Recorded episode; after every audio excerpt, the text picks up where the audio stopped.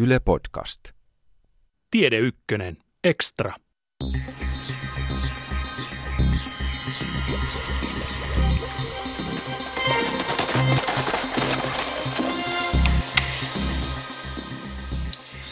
Kestääkö pohjoinen havumetsävyöhyke ilman kunnon talvea? Häviääkö kotoinen kuusi ilmaston lämmetessä? Entä palaako Siperian taiga metsäpaloissa taivaan tuuliin?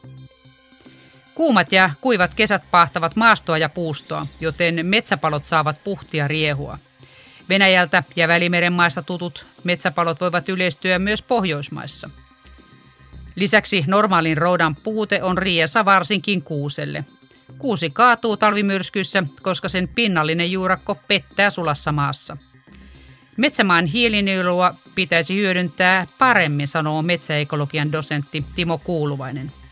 Minä olen tämän sarjan toimittaja Leena Mattila. Tänä vuonna monet puut ovat kellastuneet jo ennen aikoja ja kun kesällä oli niin tavattoman kuumaa. Ja kuinka puut sitten selviää talven yli, kun yhteyttäminen hyytyy ennen aikoja ja lehtiä, lehdet alkoi pudota jo heinä-elokuun vaihteessa, metsäekologian dosentti Timo Kuuluvainen. No mä luulen, että riippuu vähän kasvupaikasta, että jos, jos on kosteempi kasvupaikka, niin puut pärjää oikein hyvin ja yhteyttäminen on, on sujunut hyvinkin mallikkaasti, mutta sitten jos on kuivempi kasvupaikka ollut, niin on mahdollista, että, että tämä kuivuus on sitten haitannut talvivarastojen ja varastojen keräämistä ja, ja voi olla, että just tämä aikainen syysväri liittyy tähän veden puutteeseen, eli, eli yhteyttäminen hidastuu ja puut joutuu sitten ikään kuin lopettelemaan aktiivikautensa vähän aikaisemmin.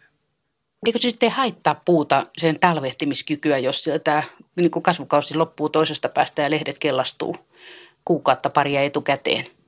No ei se välttämättä ole mikään ongelma, että, että tota, lähinnä se vaikuttaa siihen, kuinka paljon resursseja sillä kasvilla on sitten käytettävissä keväällä, kun se kasvu alkaa. Että kun normaalisti täällä boreaalisella havumetsävyöhykkeellä vallitsevien länsitulten alueella, niin täällähän sataa enemmän kuin haihtuu ja sen takia täällä pystyy kasvamaan muun muassa suokasvillisuutta, kun vettä on enemmän kuin haihtumista. Niin minkälaisia ongelmia siitä sitten tulee metsille, jos tämmöiset kuivat kesät alkaa yleistyä, kun ne sopeutuneet siihen, että vettä piisaa? Kyllähän kuivuus, sitten tämmöiset pitkät kuivuuskaudet, joiden on tosiaan – ennustettu lisääntyvän sitten huomattavastikin ilmastonmuutoksen myötä, niin kyllä ne aiheuttaa tietysti voimakasta stressiä ja sitten loppupeleissä puiden kuolleisuutta.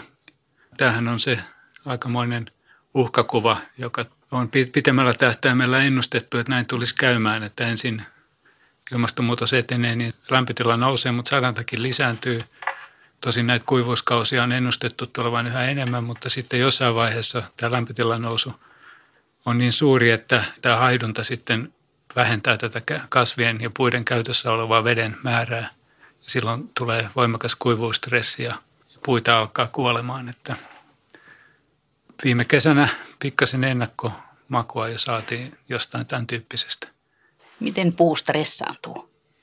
Se joutuu hidastamaan haihdutustaan, siis veden käyttöään, siis tarkoittaa sitä, että ilmaraosta haihtuu vettä ja sitten otetaan sisään hiilidioksidia ilmasta, niin tämä vaihdanta vähenee tai, tai loppuu, joka sitten tietysti suoraan vaikuttaa kasvuun ja sen puun elinvoimaan. No kuinka sitten näille metsille käy jatkossa, kun puuthan on kuitenkin pitkäikäisiä ja se, siinä, se puuhan on sitä, mitä se on. Ja sen pitäisi kuitenkin pysyä hengissä semmoinen 5-60-100 vuotta. No se puu pysyy hengissä, jos ympäristö on sille suotuisa. Et varsinkin tämmöiset vanhemmat puuyksilöt voi olla hyvinkin herkkiä sitten ympäristön muuttumiselle. Eli voi käydä niin, että ne ei pysty sopeutumaan tiettyihin olosuhteisiin. Taas nuoret puut tiettyihin muutoksiin pystyy sopeutumaan paremmin, pystyy so- mukauttamaan vaikka juuriston, siis satsaamaan enemmän juuristoon, jolloin veden saanti on, on parempaa. Mutta sitten tietysti jossain vaiheessa tulee tämmöiset lajikohtaiset kynnysarvot vastaan, että, että esimerkiksi kuusi on kuivuusherkkä laji, eli kuuselle voi tulla ongelmia, jos nämä kuivuuskaudet jatkuu ja tulee entistä pahemmiksi.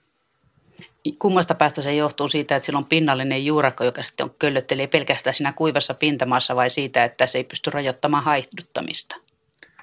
No kyllä varmaan tämä juuristo juttu on aika, aika merkittävä, että tosiaan kuusi kasvaa usein tämmöisillä kosteilla hienojakoisilla mailla, jos on riittävästi vettä aina saatavilla.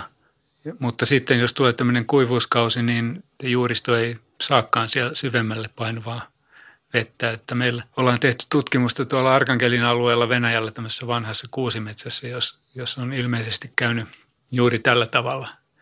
Eli siellä on hienojakoinen maa, joka normaalitilassa niin pitää runsaasti vettä sisällään ja kuusi on kasvattanut sen pinnan myötä sen juuriston, mutta sitten siellä oli tuossa 2000-luvun vaihteessa voimakas tämmöinen kuivuuskausi, joka sitten aiheutti sen, että nämä vanhat kuuset rupesivat kuolemaan oikein joukolla.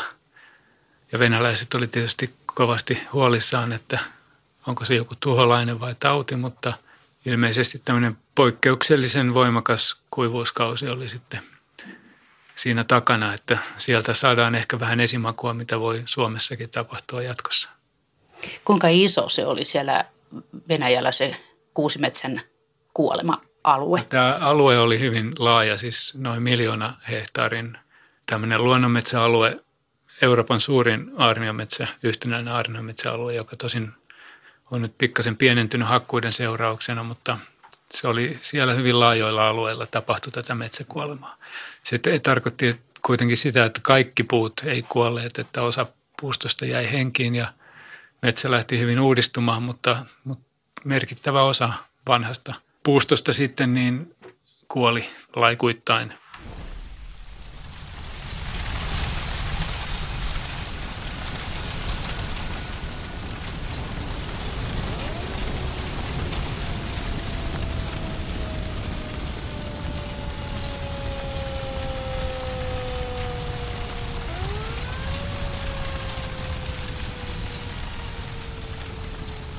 kun Venäjällä varsinkin sitten Uralin toisella puolella on hyvinkin mantereinen ilmasto, niin siellähän on enemmän, silloin kun on ku, kuivaa, niin on vielä kuivempaa ja sitten jos on kylmää, niin on vielä kylmempää ja joka asia, niin se on aina enemmän, kun se on mantereinen se ilmasto. Niin miten ennustetaan käyvän Siperian tai Venäjän taikalle, isolle havumetsävyöhykkeelle, mikä jatkuu tuonne Kiinaan asti suunnilleen? No siellä on aika huolestuttavaa kehitystä ja ennusteita ollut, että siellähän metsäpalot on aika yleisiä ja pääosin ihmisen sytyttämiä ne palot on, mutta ne on, palot on ollut kuitenkin semmoisia, että ne ei ole tuhonnut koko metsää. Esimerkiksi lehtikuusi kestää aika hyvin paloja, mutta nyt viime aikoina on havaittu jo ja ennustettu, että tämmöiset voimakkaat kaikki puut tappavat palot lisääntyy tämän ilmaston lämpenemisen seurauksena. Eli siellä on hyvin dramaattisia tuhoja ollut nyt viime aikoina ja ennustettu, että tämmöiset tuhot niin kuin saattaisi jatkua myös tulevaisuudessa, eli ei hyvältä näytä sielläkään. Miten se lehtikuusi kestää niin kuin normaali metsäpaloja? No lehtikuusin runko on hyvin samanlainen kuin esimerkiksi männön runko, eli siellä on semmoinen paksu kilpikaarna, joka eristää, jos meillä on tämmöinen kevyt pintakulo, joka vaan menee siitä metsän läpi melko nopeasti, niin nämä isommat puut säilyy hengissä – mutta sitten jos palo on voimakas ja se nousee sinne latvustoon, niin silloin kaikki puut kuolee. Ja näin on yhä enemmän käymässä nyt. No mikä ne metsäpalot sitten on tehnyt niin paljon voimakkaammiksi, että ei lehtikusikaan sieltä selviä? Metsäekologian dosentti Timo Kuuluvainen. No kyllä se on yleensä tämä siis näiden kuumien kuivien kausien yleistyminen, eli koko se palava materiaali metsän pohjalla kunta, humuskerros on niin kuivaa, että se palaa niin kuin erittäin kuumasti. Ja se sitten mahdollistaa sellaisten lämpötilojen syntymisen, jota isotkaan kilpikarnapuut ei sitten kestä enää. Kuinka paljon metsät muuten itse vaikuttaa siihen pienoisilmastonsa, mikroilmastonsa, missä ne elelevät? Että kuinka ne paljon pystyy säätelemään sitä itse? Ylipäätään siis mikä vaan metsä ei tarvi olla siellä Siperiassa mm. lehtikuusimetsässä? No kyllä, kyllä ilmeis, mitä ilmeisemmin puulajeilla on, on huomattava vaikutus siihen mikroilmastoon, että on esimerkiksi esitetty sellainen teoria, että kuusi, joka on hyvin herkkä metsäpaloille, niin, niin se luo tämmöisen kostean pienilmaston, joka estää metsäpalojen syttymistä. Joitakin esimerkkejä esimerkiksi Norjasta alueesta, jossa aikaisemmin oli ennen kuusen saapumista siis tuhansia vuosia sitten, niin oli metsäpaloja aika useinkin, mutta sitten kun kuusi tuli ja valtas metsäalueet, niin metsäpalot loppu siihen. Tämä on hyvin vaikea, tämä on niin kuin teoria, joka on hyvin vaikea osoittaa todeksi. Toisaalta sitten niin kuin mänty tai lehtikuusi on erilainen strategi. Ne on kehittynyt semmoisiksi, että ne pystyy säilymään hengissä metsäpaloista ainakin osa puista. Ja sitten kävyt ja latvus on niin korkealla, että tämmöinen latvapalo on, on niin kuin epätodennäköisempi ja sitten nämä kuuset tai nämä puut pystyy sitten siementämään tämmöisen palaneen alueen tehokkaasti. Eli puulajilla on erilaisia strategioita niin kuin tulla toimeen näiden häiriöiden niin kuin metsäpalojen kanssa.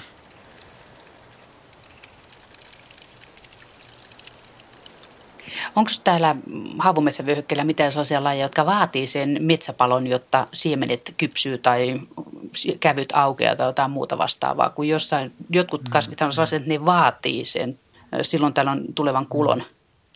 No puulajeista ei, ei tällaisia niin kutsuttuja serotiinisia lajeja Euraasiassa ole, jotka siis kävyt vaatis avautuakseen sen kuumuuden. Mutta sitten muita lajeja, jotka vaatii kyllä paloja, niin niitähän on ihan kasvilajejakin. Että huhtakurjan polvi on yksi esimerkki, joka voi viettää siemenpankissa kymmeniä, ellei, ellei yli sata vuotta. Ja sitten kun se metsäpalo nostaa sen lämpötilan tarpeeksi korkeaksi, niin sitten tämä kasvi itää ja hyödyntää sen ravinteisuuden ja avaimen tilan, jonka se metsäpalo avaa. Eli tämmöisiä strategioita on evoluution myötä kehittynyt. Onko se sitten semmoinen pioneerilaji, palaneen maan ensimmäinen valtaaja? No varmaan huhtakurjen polvi on, mutta ei ehkä niin lukuisa, että se nyt varsinainen valtaaja. Se on ehkä, ehkä tota horsma, on se tyypillisin metsäpalolaji englanniksi fireweed, eli se kuvaa sitä sen roolia kasvillisuuden kehittymisessä ihan siinä alussa, alkuvaiheessa.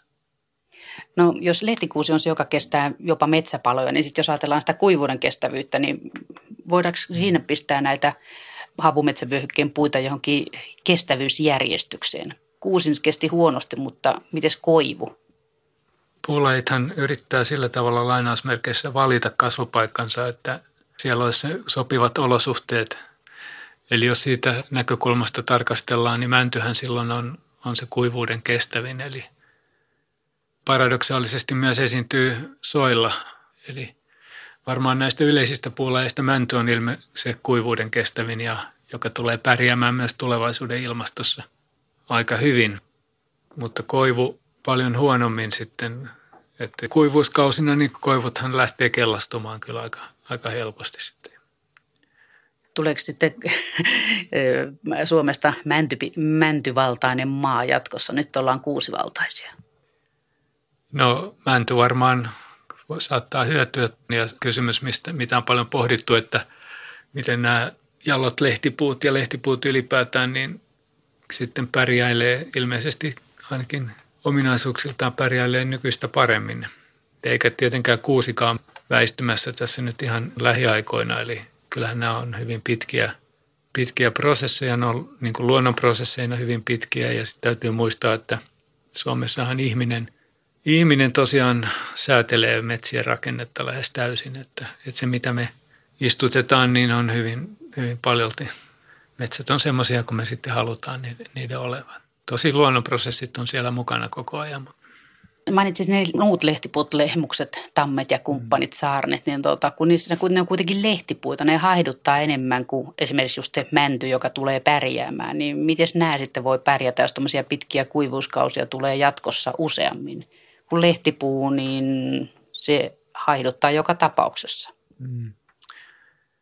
Kyllä, tota, varmaan nämä jalot lehtipuut, niin ne jos, kun ne paremmin pärjää, niin ne pärjää nimenomaan tämmöisillä kosteimmilla kasvualustoilla, jossa tota, tämä kuivuus ei ole niin merkittävä ongelma. Että varmaan nämä kuivuusongelmat tulee ennen kaikkea silloin, jos karumille vettä läpäiseville maaperille on istutettu just kuusta esimerkiksi.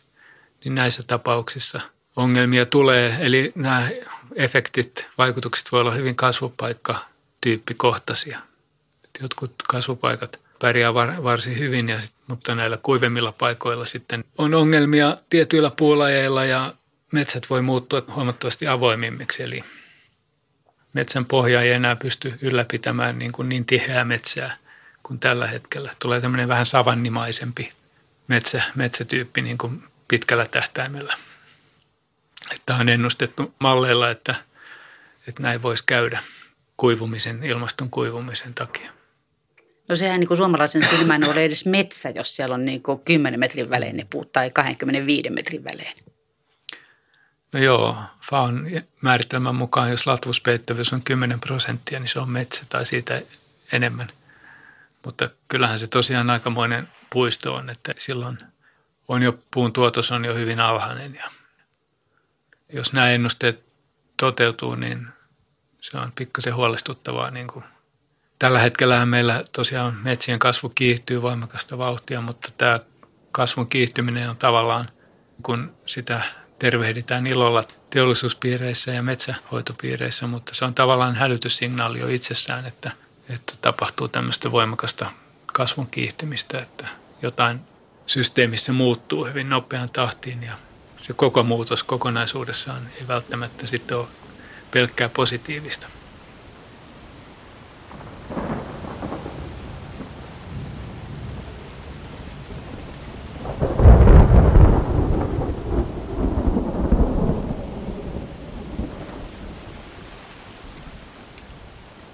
Kun olosuhteet nyt ilmeisestikin on muuttumassa ja hyväslukuissa vahvastikin, että tulee tämmöisiä ääriilmiöt voimistuu, että jos tulee myrskyjä, niin ne myrskyt on niin mahdottomia ja sitten jos on kuivaa, niin sitten on todella kuivaa. Jos sataa vettä, niin sitten sataa vettä niin kuin juhannuksesta seuraavaan pääsiäiseen, niin kuin esimerkiksi vuosi sitten oli tämmöinen supermärkä vuosi. Niin tuota, onko siinä paljonkin eroa, että onko se metsä sitten monokulttuuri, eli yhtä puulajia vai sekametsä, missä on sikin sokin mitä sattuu, mikä siihen kasvupaikkaan sattuu soveltumaan? Ilman muuta siis yleinen ekologinen lainalaisuus on, että, että monimuotoisuus lisää tämmöistä niin kutsuttua resilienssiä, eli siis metsän kykyä niin kuin kestää erilaisia häiriöitä tai ympäristömuutoksia.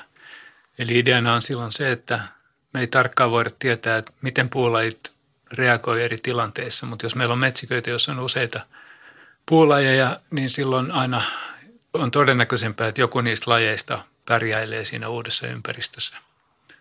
Ja sitten bonuksena vielä semmoinen yleinen havainto, että yleensä monilaisemmat metsät on tuottoisempia. Ne ei ole pelkästään kestävämpiä ympäristönmuutosta vastaan, vaan kasvaa siis paremmin. No mitä muuta hyötyä niistä siitä on, että siinä metsässä on monta eri sorttia puita? No yksi hyöty voisi olla just se, että sekametsä, jos on lehtipuustoa, niin on, on todennäköisesti vastustuskykyisempi myös metsäpaloja vastaan. Eli neulaset palaa herkemmin kuin lehdet. Nythän saatiin jo esimakua vähän näistä Ruotsin isoista paloista. Ja jatkossa niin pitäisi ehkä miettiä esimerkiksi just tämän palontorjunnan kannalta, eli minkä tyyppisiä metsärakenteita ja, met- ja lajikoostumuksia me voitaisiin pitää, jotta niin esimerkiksi tämä metsäpalokysymys, se riskiä saataisiin pienennettyä, koska riski kasvaa koko ajan ilmastonmuutoksen edetessä. Nämä havupuuvaltaiset havumetsät kiertää maapalloa mantereelta toiselle ja mantereiden yli, niin kuin joku havuköynnös, että niitä on täällä Pohjoismaissa, sitten on Siperian yli tuonne Beringin salmeen asti ja sieltä sitten taas Amerikoista mannerlaidasta toiseen havumetsiä, niin onko näissä jotain strategisia eroja näissä eurooppalaisissa, aasialaisissa tai amerikkalaisissa havupuuvyöhykkeissä, että kuinka ne tulee käyttäytymään ilmaston lämmetessä, metsäekologian dosentti Timo Kuuluvainen? No varmasti samat kehityssuuntaukset noin yleisesti ottaen on kaikilla pohjoisilla alueilla, eli häiriöiden määrän ja voimakkuuden lisääntyminen, sitä tapahtuu kaikkialla. Sitten puulajien kohdalla on joitakin eroja, jotka jossain määrin vaikuttaa näihin, miten ekosysteemit reagoi. Että esimerkiksi Pohjois-Amerikassa on puulajien niin kuin musta tyyppi lajina, joka on hyvin sopeutunut tämmöisiin voimakkaisiin paloihin mantereisilla alueilla erityisesti. Eli tämä metsän responssi ja dynamiikka on aika erilaista niin kuin mereisimmillä alueilla, jotka on lähempänä rannikkoa ja sitten Eurasian mantereiset alueet ja Pohjois-Amerikan mantereiset alueet on taas vähän erityyppisiä, jos on voimakkaita häiriöitä, niin kuin paloja tai hyönteistuhoja aivan valtavasti ollut viime aikoina. Eli ongelmia joka puolella.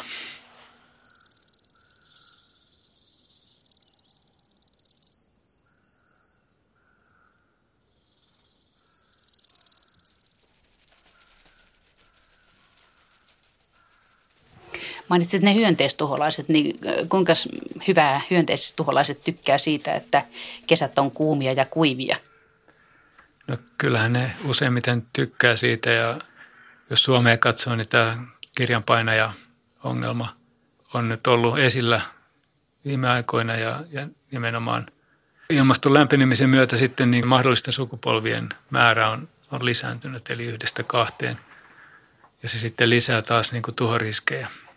Ja ihan samalla tavalla sitten muuallakin boreaalisella vyöhykkeellä niin lämpötila nousee ja nämä äärimmäiset kylmät talvikuukaudet, alhaisimmat lämpötilat niin kuin nousee korkeammiksi, niin se niin kuin parantaa tuhohyönteisten talvehtimisolosuhteita ja sitä kautta sitten mahdollistaa voimakkaammat tuhot. No miten tämä tuholaisten menestyminen sitten näkyy vai näkyykö se jo tai vielä? Yhtenä esimerkkinä voisi ottaa Länsi-Kanadassa valtavia tuhoja aiheuttaneen tämmöisen nilurikuoriaisen. Yleensä tämä kanta pysyy aisoissa. Tämä rajoittava tekijä on talven alhaisin lämpötila, mutta nyt ilmastonmuutoksen myötä niin alhaisimmat lämpötilat on niin kuin noussut korkeammiksi ja tämä suurempi osa talvehtivista pärjää sitten yli talven ja tämä on sitten aiheuttanut tämmöisen räjähdysmäisen lisääntymisen ja puuston kuolleisuuden. Tosin ihmisen metsänhoito myös osittain on suosinut tämän lajin isäntäpuuta, että silläkin oma vaikutuksensa, mutta ilmastonmuutoksella ihan varmasti on niin kuin hyvin tärkeä vaikutus juuri tämän nilurin aiheuttamiin valtaviin tuhoihin. Että se on hyvä esimerkki. Joudutaanko Kanadassa sitten vähentämään sitä nilurin lempipuun kasvatusta? No sen puiden määrä on huomattavasti vähentynyt tämän kuolleisuuden seurauksena, mutta kyllä varmaan joudutaan hyvinkin tarkkaan miettimään, että minkä tyyppistä metsänhoitoa sitten jatkossa har, harjoitetaan, koska luultavasti tämä ongelma ei tule mihinkään häviämään, että vastaavia tuhoja voidaan odottaa jatkossakin, jos halutaan suosia tätä isäntäpuuta. No mikä se isäntäpuu on? Suomessahan kirjanpainaja kuoriaiset tai niiden toukat jursii kuusta, mutta mitä se niluri syö? Kontortamäntyhän se taisi olla. Kasvaako sitten, sitä täällä muuta kuin jossain tuossa metsäntutkimuslaitoksen vanhoilla koealoilla Ruotsinkylässä? Kyllä kontortamento on istutettu Ruotsiin ihan, ihan teollisessa mittakaavassa, siis isojen yhtiöiden maille ja, ja sen takia, että se kasvaa pikkasen nopeammin, eli saadaan sellupuuta nopeammin kuin meikäläisestä männystä. Mä olin itse opiskelijana kesän harjoittelemassa Svenska Cellulosa Aktiibolagetin mailla tuolla Pohjois-Ruotsissa ja siellä siis tuhansia hehtaareja tätä kontortamentoa on istutettu, siis vieraslajia Ruotsin, Pohjois-Ruotsin auratuille avohakkualoille, että sieltä sitä löytyy suuriakin määriä. Kuinka kauan uskot, että menee siihen, että se tuholainen tulee perässä? No siihen voi mennä aika kauan, että, että tota, mutta nykyaikana tietysti nämä tuholaiset matkaa hyvinkin nopeasti ihmisen mukana ja globaalin kaupan ansiosta, niin ei voi koskaan sanoa, että, että koska joku tuholainen ilmestyy maapallon toiselle puolelle. Että se on hyvin arvaamatonta ja vaikea ennustaa. Tässä aika lähellä Vantaan puolella jouduttiin kaatamaan suuret määrät piholta ja kaupungin istutuksista lehtipuita, kun niihin iski Kiinasta jonkun trukkilavojen tai muun pakkausmateriaalin mukana tulleita lehtipuun tuholaisia, niin mitenkä tämmöisten kanssa jatkossa tulee käymään, kun maailmanlaajuinen kauppa on maailmanlaajuista ja sitä, niin se voi olla vaikka jossain pakkausmateriaalissa se tuholainen. Ja usein on nimenomaan pakkausmateriaalissa, että tämmöisissä puulavoissa ja kulkee niin kuin ympäri maailmaa tätä lajistoa. Eikä Suomi varmaan mikään lintukoto ole tässäkään mielessä jostain syystä ollaan säästytty pahimmilta ongelmilta toistaiseksi. Säkällä vai? Mä luulen, että siinä on osittain tuuria, osittain ehkä jotain on tehty oikein tässä torjuntapuolella, mutta tota, varmasti ilmaston lämmetessä niin yhä suurempi joukko. Ainakin olen ymmärtänyt, että iso joukko potentiaalisia tuholaisia kyllä odottelee, odottelee mahdollisuutta iskeä Suomen metsien kimppuun, eli, eli ei kannata varmaan tuudittautua siihen, että tämmöinen erityisen hyvä tilanne jatkuu, että ongelmia varmaan tulee jatkossa. No miten sitten, jos mennään tuohon laukeavyöhykkeeseen ja siellä lehtiä sekametsiin, niin kuinka ne pärjäävät nyt ja varsinkin tulevaisuudessa? Metsäekologian dosentti Timo Kuuluvainen. Jos ajattelee Keski-Eurooppaa, niin kyllä siellä hyvin pitkälle samantyyppiset ongelmat on kuin täälläkin. Eli talvimyrskyt on, on tosiaan, niitä on ollut erittäin voimakkaita talvimyrskyjä. Sitten viime kesä esimerkiksi oli erittäin kuiva ja siellä oli isoja metsäpaloja Keski-Euroopassa, mutta tietysti erityisesti siellä Välimeren ilmastossa. Eli kyllä se ilmastonmuutos vaikuttaa yhtä lailla sinnekin. Toki niin ilmaston lämpeneminen on nopeinta täällä pohjoisilla vyöhykkeillä selkeästi, että, että täällä voi odottaa, että ehkä dramaattisimmat muutokset on täällä, tapahtuu pohjoisessa. Mitä konsteja lehtipuilla on selvitä noista kuivista kausista muuta kuin se, että kellastuvat ja tiputtavat lehtensä? Vähemmän dramaattisia. No tietenkin se, että ne vähentää sitä haiduntaa niin paljon kuin on mahdollista. Näinhän ne tekevät, jos kuivuus iskee, mutta rajahan siinä sitten tulee vastaan, että, että samalla jos haidunta loppuu, niin myös kasvu loppuu, hiilidioksidin otto lehtiin loppuu ja yhteyttäminen loppuu. Eli nämä on niin kuin toisinsa sidoksissa olevia elintoimintoja.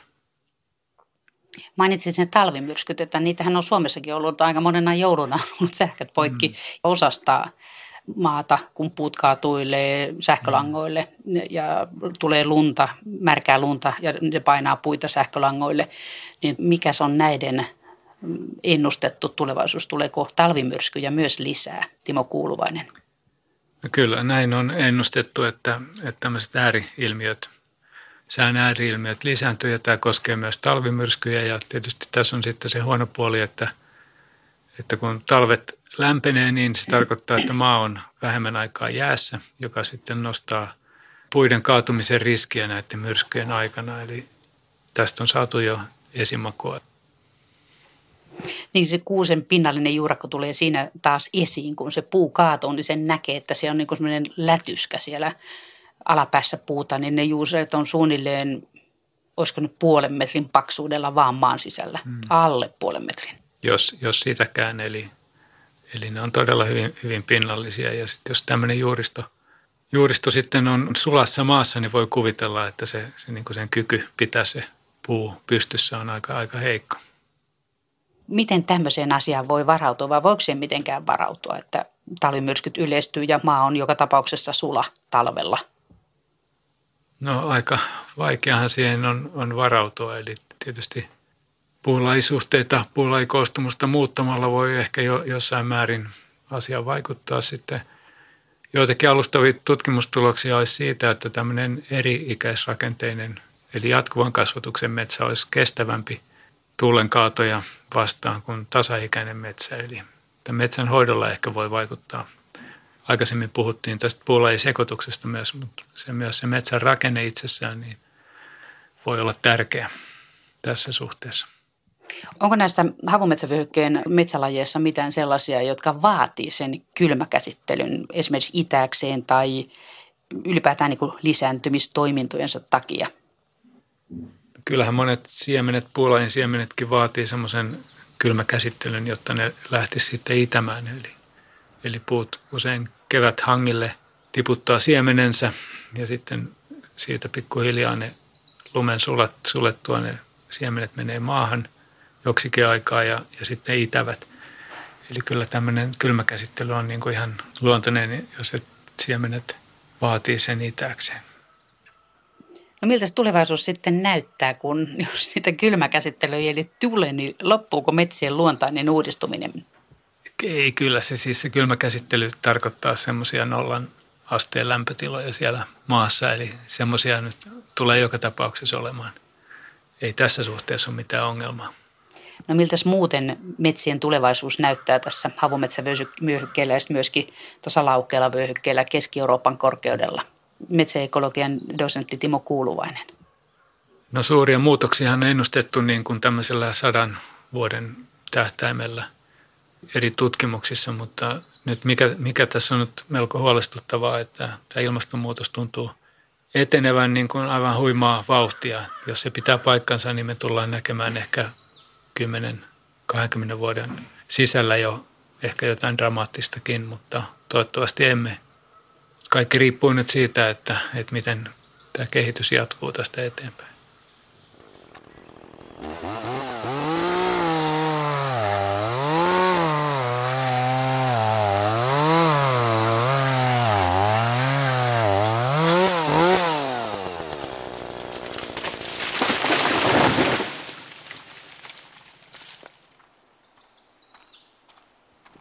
Ilmasto vaikuttaa metsiin, se on vanha vitsi tai vanha tieto, mutta sitten se menee myöskin toisinpäin, että metsät vaikuttaa ilmastoon. Kuinka paljon metsät voi vaikuttaa ilmastonmuutokseen?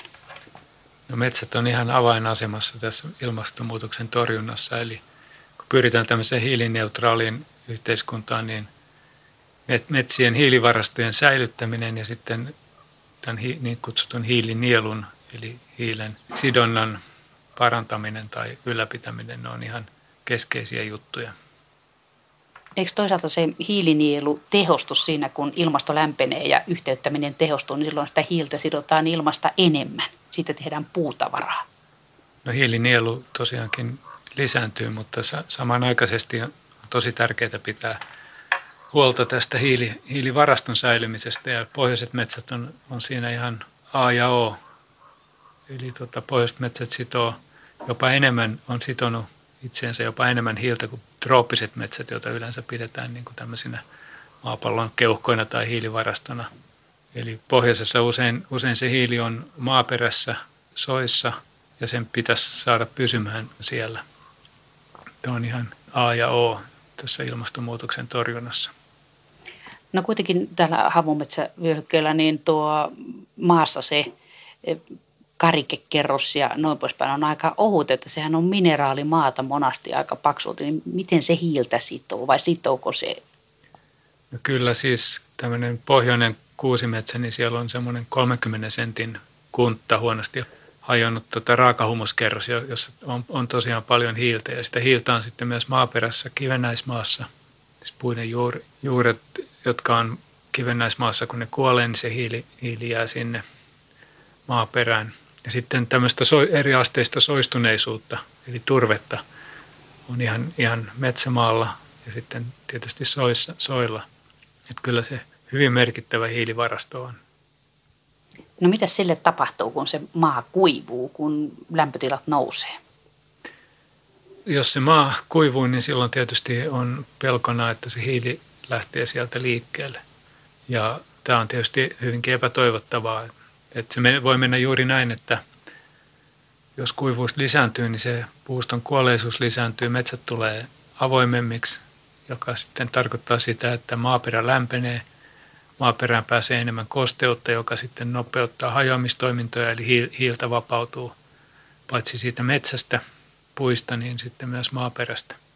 Tätä voidaan sitten kiihdyttää metsänhoidolla avohakkaamalla se metsä. Eli metsänhoidon toimenpiteilläkin on oma vaikutuksensa sitten tähän, tähän hiilen kohtaloon niin sanotusti ja samalla meidän kohtaloomme. No jos tämä tiedetään, niin miten se sitten vaikuttaa käytännössä? No sen pitäisi vaikuttaa sillä tavalla, että, että tota, esimerkiksi metsänhoidossa pyrittäisiin välttämään avohakkuita ja pitämään se metsä mahdollisimman peitteisenä, jolloin – ylläpidetään paremmin paitsi sen, sen metsän hiilivarantoja, myös sen maaperän hiilivarantoja. Jos me avohakataan se, se metsä, niin se alue, jossa se metsä siis oli, on tämmöinen hiilen lähde seuraavat kymmenet vuodet, ehkä 30-40 vuotta.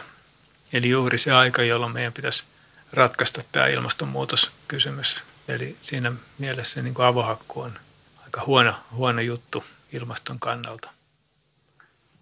Kuinka paljon tässä vaikuttaa se puulaji tai puulajit, mitä siinä metsässä kasvaa, siihen kuinka paljon se sitoo maahan ja turpeeseen hiiltä?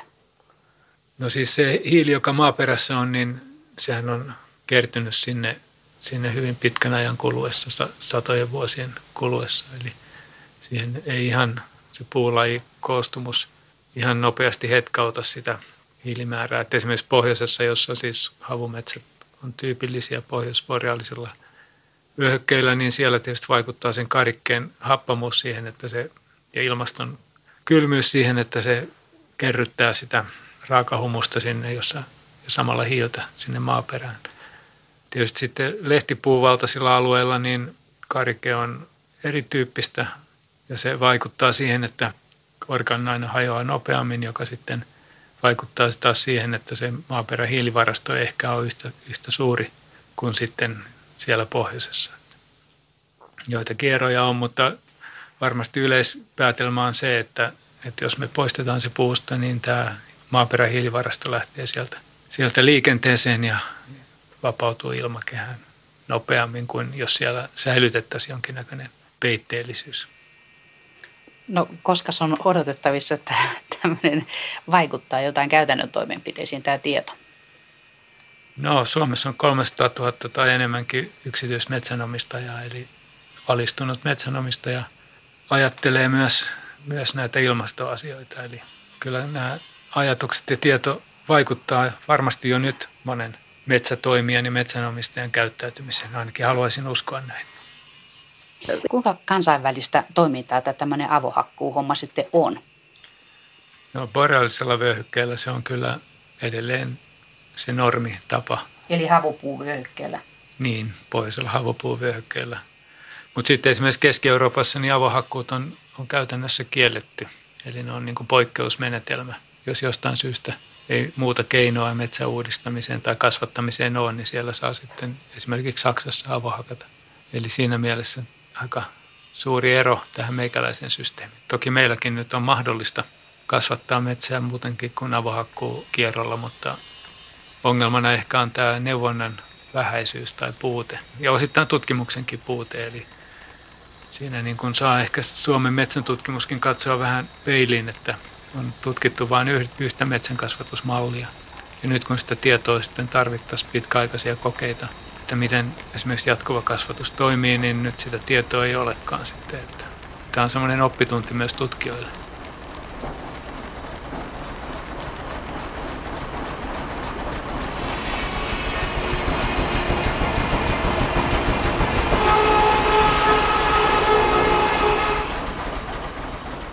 Kuinka toi homma hoidetaan sitten Atlantin takana Kanadassa ja USAssa? Miten siellä metsää uudistetaan? Kyllä se avohakku on valtamenetelmä myös, myös siellä. Että Kanadassa erityisesti on pyritty niin kuin kehittämään tämmöistä luonnonmukaisempaa metsän käsittelymallia, jossa niin kuin pyritään hakkuilla matkimaan luontaisten häiriöiden vaikutuksia. Et esimerkiksi tutkitaan sitä, miten luontaiset metsäpalot on muokannut metsämaisemaa ja sitten pyritään hakkuilla tuottamaan samantyyppisiä rakenteita ja tällä tavalla sitten ylläpitämään esimerkiksi monimuotoisuutta paremmin kuin tämmöisellä ihan raalla avohakkuumeiningillä, jota toki on edelleen valitettavasti valtamenetelmä myös Kanadassa. Tarkoittaako tuo luonnon matkiminen, että se jollain lailla laikuttaa sitä se hakkuut vai että tempastaako sinne sitten kulotus perään, kun puut kaadettu? No kulotus on niin kallista ja riskialtista, että sitä ei juuri käytetä, mutta – Tämä tarkoittaa esimerkiksi, meillä on tämmöistä tutkimusta meneillä Suomessa, joka perustuu siis luonnonmetsätutkimukseen, joka osoittaa, että suomalaisissa oloissa tämmöiset pienialaiset häiriöt, tämmöiset aukkohäiriöt on niin kuin se keskeinen metsärakennetyyppi. Ja, ja silloin se tarkoittaa sitä, että ehkä meidän pitäisi metsän hoidossakin, jos me halutaan ylläpitää luontaisia metsärakenteita ja elinympäristöjä, niin meidän pitäisi tehdä tämmöisiä pienaukkohakkuita – enemmänkin kuin tämmöisiä isoja avohakkuita. Eli tämä just viittaa taas siihen, että, että tämmöinen jatkuva peitteisempi, eri tavalla jatkuva peitteinen metsätalous on, olisi niin kuin luonnonmukaisempaa. Ja voidaan esittää hypoteesi, että se ehkä ylläpitäisi paremmin luontaista lajistoa kuin tämmöinen voimakas avohakkuutalous. Mutta siinähän on toisaalta se ongelma, että kun talvillakin maa on sula ja sitten sinne ajetaan metsäkoneet, niin kuinka se käy niiden jäljelle jääneiden puiden juuristoille, kun siellä sulassa maassa ajetaan koneilla? No se on yleinen ongelma, joka koskee yhtä hyvin tasaikäismetsätaloutta kuin erikäismetsätaloutta. Eli kyllähän tasaikäismetsätaloudessakin käydään harventamassa puustoa ja liikutaan koneilla. Eli ei ole helppo, helppo ratkaista tätä ongelmaa. Että vaurioita, jonkinnäköisiä juuristovaurioita varmaan tulee. Oli metsän kasvatusmenetelmä mikä tahansa. Mies ja hevonen mettään. No se, se olisi tietysti hienoa, mutta ehkä epärealistista. Jos lähdetään tästä meiltä itäänpäin, eli Venäjälle, siellä näitä mettiä piisaa. Kuinka mm. siellä metsiä hoidetaan ja puutavaraa haetaan? No kyllä se hyvin samantyyppistä on kuin on tuolla Kanadassa, eli, eli hakataan tämmöisiä shakkiruudukon näköisiä alueita, eli ha, hakataan tietty alue ja sitten mahdollisesti jätetään viereinen alue hakkaamatta ja siirrytään sitten seuraavalle alueelle. Jos katsoo satelliittikuvista jotakin Venäjän pohjoista aluetta, vaikka tuossa aika lähellä Suomen rajaa Arkangelissa vaikka, tai sitten Brittiläis-Kolumbiassa, niin samantyyppinen metsän hakkuutapa siellä näyttäisi olevan. Eli siitä nyt on luonnonmukaisuus kaukana, eli se rakentuu sille periaatteelle, että siellä on tietty tämmöinen luonnon pääoma, jota realisoidaan. Ja sitten nämä hakatut alat jätetään enemmän tai vähemmän oma, oman onnensa nojaa kehittymään. Eli Luontainen uudistuminen. Luontainen uudistuminen sitten lähtee tietysti käyntiin, sitä ei voi estää, mutta kyllä kehota jokaista katsomaan Google Earthilla näitä pohjoisia havumetsiä pikkasen zoomailemaan, niin kummasti näkemys laajentuu tästä pohjoisen havumetsävyöhykkeen kohtalosta. Joskus kymmenen vuotta sitten oltiin tuolla Vienan Karjalassa kuljeksimassa ja tuota, siellä tuli vastaan tämmöinen, että siellä oli niitä hyljettyjä metsäkombinaatteja, että siellä oli ollut aikaisemmin tapa semmoinen, että rakennettiin suorastaan rautatie ja semmoinen saha kombinaatti sinne metsään, missä oli paljon puuta ympärillä. Kaadettiin silmän kantamattomista metsää siitä mm. ympäriltä ja pistettiin sen laudoiksi ja päreiksi mitä nyt siitä tehtiinkään lankkuja. Ja sitten lopetettiin mm. koko kombinaatti ja se koko yhteisö sieltä. Sinne jäi elokuvateatterit ja urheiluhallit ja mm. purettiin rautatiet ja lähdettiin pois ja tehtiin mm. seuraava. Eli se oli mm. todella massiivista, vielä kun tämmöistä tehdään. Kyllä, tehdään edelleen, että me ollaan itse tehty tutkimusta tuolla Arkangelissa. Siellä on se noin miljoona hehtaarin luonnonmetsäalue, jonka reuna tosin on noin 60 kilometrin päässä Pinega Dvina joesta muistaakseni.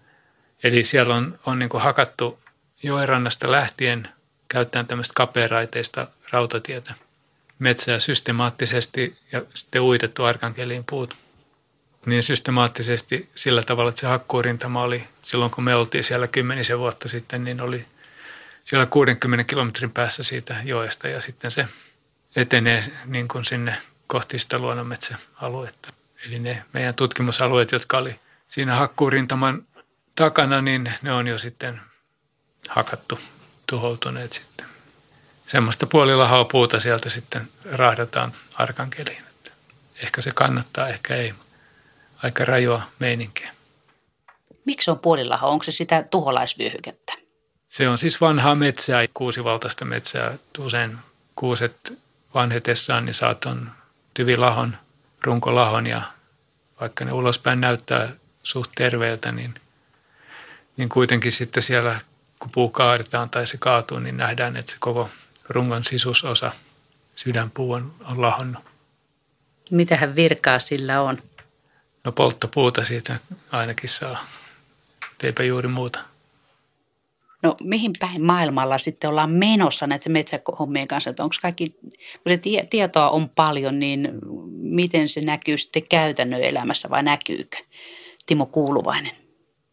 No siis mehän eletään globaalissa markkinataloudessa, joka on se iso ajava voima lähes kaikessa. Nähdään nämä kiinalaisten investoinnit Suomeen erilaisiin puujalostustehtaisiin tai ainakin luvatut investoinnit. Ne on hyvä esimerkki siitä, miten tämä globaali talous heiluttaa Suomenkin metsiä. Tietysti jos ajatellaan tätä ilmastonmuutosproblematiikkaa, niin me eletään tavallaan ihmiskunnan kohtalon hetkiä ja kysymys silloin on hyvin paljon, niin kuin metsän tutkijana ajattelen, että mikä metsien rooli on tässä vastausten löytämisessä näihin tosi hankaliin ongelmiin, että miten tästä päästään niin eteenpäin. Ja tietysti tutkijana yrittää niin kuin antaa vastauksia siihen, että miten, miten ihmiset, jotka päättää metsien käsittelystä tai omistaa metsiä, niin miten ne, tai mitä ne voisi tehdä, jotta saataisiin tämä tilanne jotenkin hallintaan. Että. Jos saisit päättää, niin mitä määräisit? No ainakin määräisin, että Suomen metsien käyttöä pitäisi pohtia hyvin tarkkaan. Metsiä pitää ja voi käyttää, mutta niitä pitää käyttää ilmastoviisaasti sillä tavalla, että me ei, me ei niin kuin tuhota sitä ilmaston muutostorjuntapotentiaalia, joka on meillä, meidän metsissä. Se on niin kuin tavallaan meidän ehkä järein ase ilmastonmuutosta vastaan tällä hetkellä. Sitä pitää käyttää, sitä asetta.